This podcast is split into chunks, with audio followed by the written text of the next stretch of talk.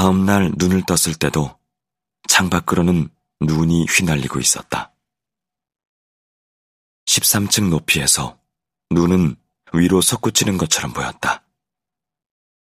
조식을 먹자마자 거리로 나갔다.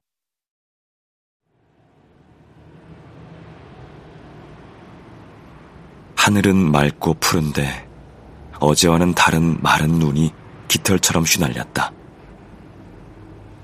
그 하늘 밑에는 같은 빛깔의 바다가 있었다. 아오모리는 항구 도시였다. 나는 이 도시의 랜드마크인 아스팜 전망대에 올라가 바다를 내려다보았다. 지붕 위에 눈을 자동으로 쓸어내리는 소리가 한숨 소리처럼 들려왔다.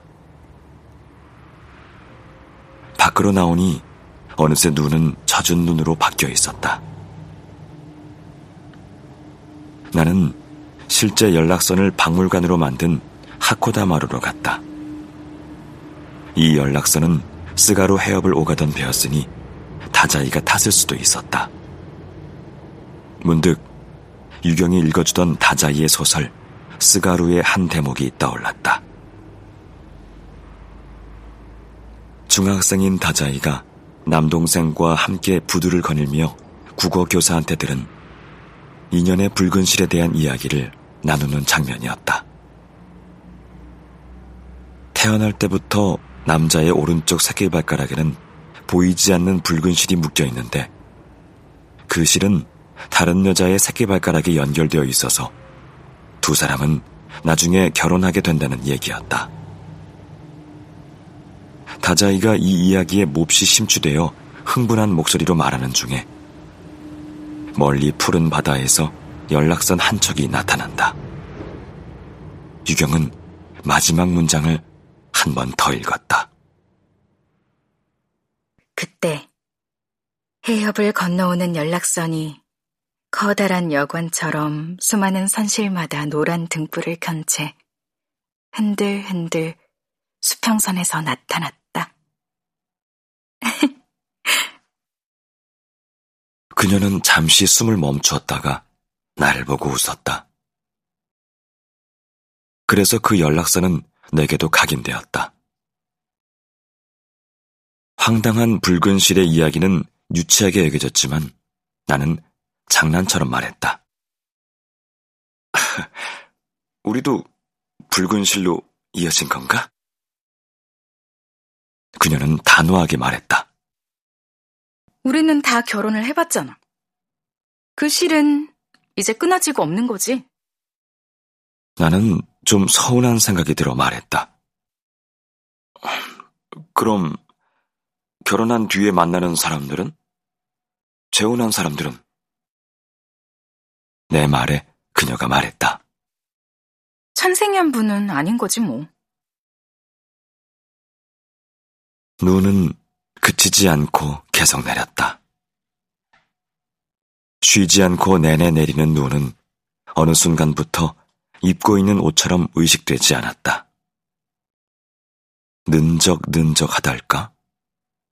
움직임이 느껴지지 않는 눈이었다. 아무렇지 않게 스미는 눈, 숨 쉬듯이 내리는 눈. 사흘째에도 눈은 계속 내렸다. 나는 드디어 사양관이 있는 금목, 가나기로 향하는 기차에 올랐다. 금목, 황금나무. 다자이는 그런 이름을 가진 고장에서 태어났다. 가슴이 떨렸다.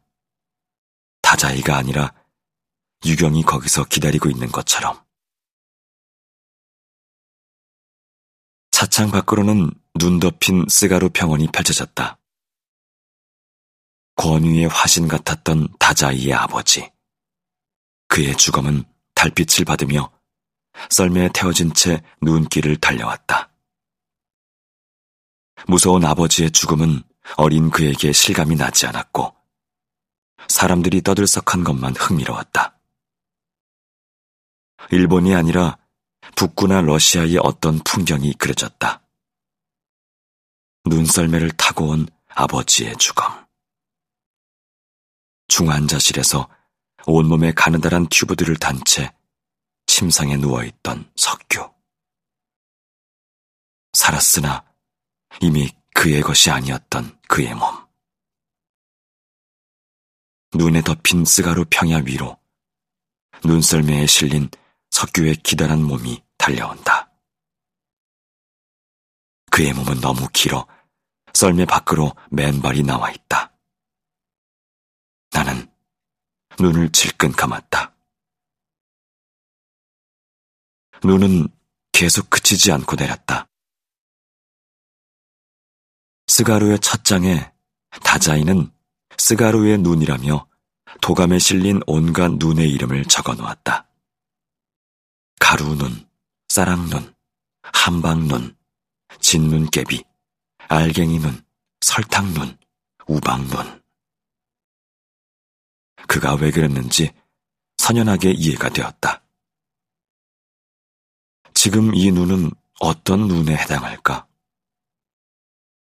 겨우 사흘째 눈을 보고 있는데도 숨 쉬는 듯 내리는 눈을 봐서인가 나는 평생 볼 눈을 다 본 듯 했다. 사양관 앞에 서자 내가 혼자 이곳에 왔구나 하는 탄식이 흘러나왔다. 붉은 벽돌, 붉은 지붕의 2층짜리 저택. 다자이의 아버지가 권세와 재력을 가지고 있을 때 지었던 이 집에서 다자이는 태어나 자랐다. 나중에 이 집은 여관이 되어 다자이를 찾는 사람들이 묵어가기도 했다. 지금은 다자이 오사무 기념관으로 우뚝 서 있는 사양관, 샤요칸. 일본어 발음은 그렇다고 유경이 말해 주었다. 청량한 방울을 울리는 듯한 서늘한 이름. 다자이의 대표적인 사양에서 따왔겠지만 지는 햇살의 집이라는 이름부터 쓸쓸했다.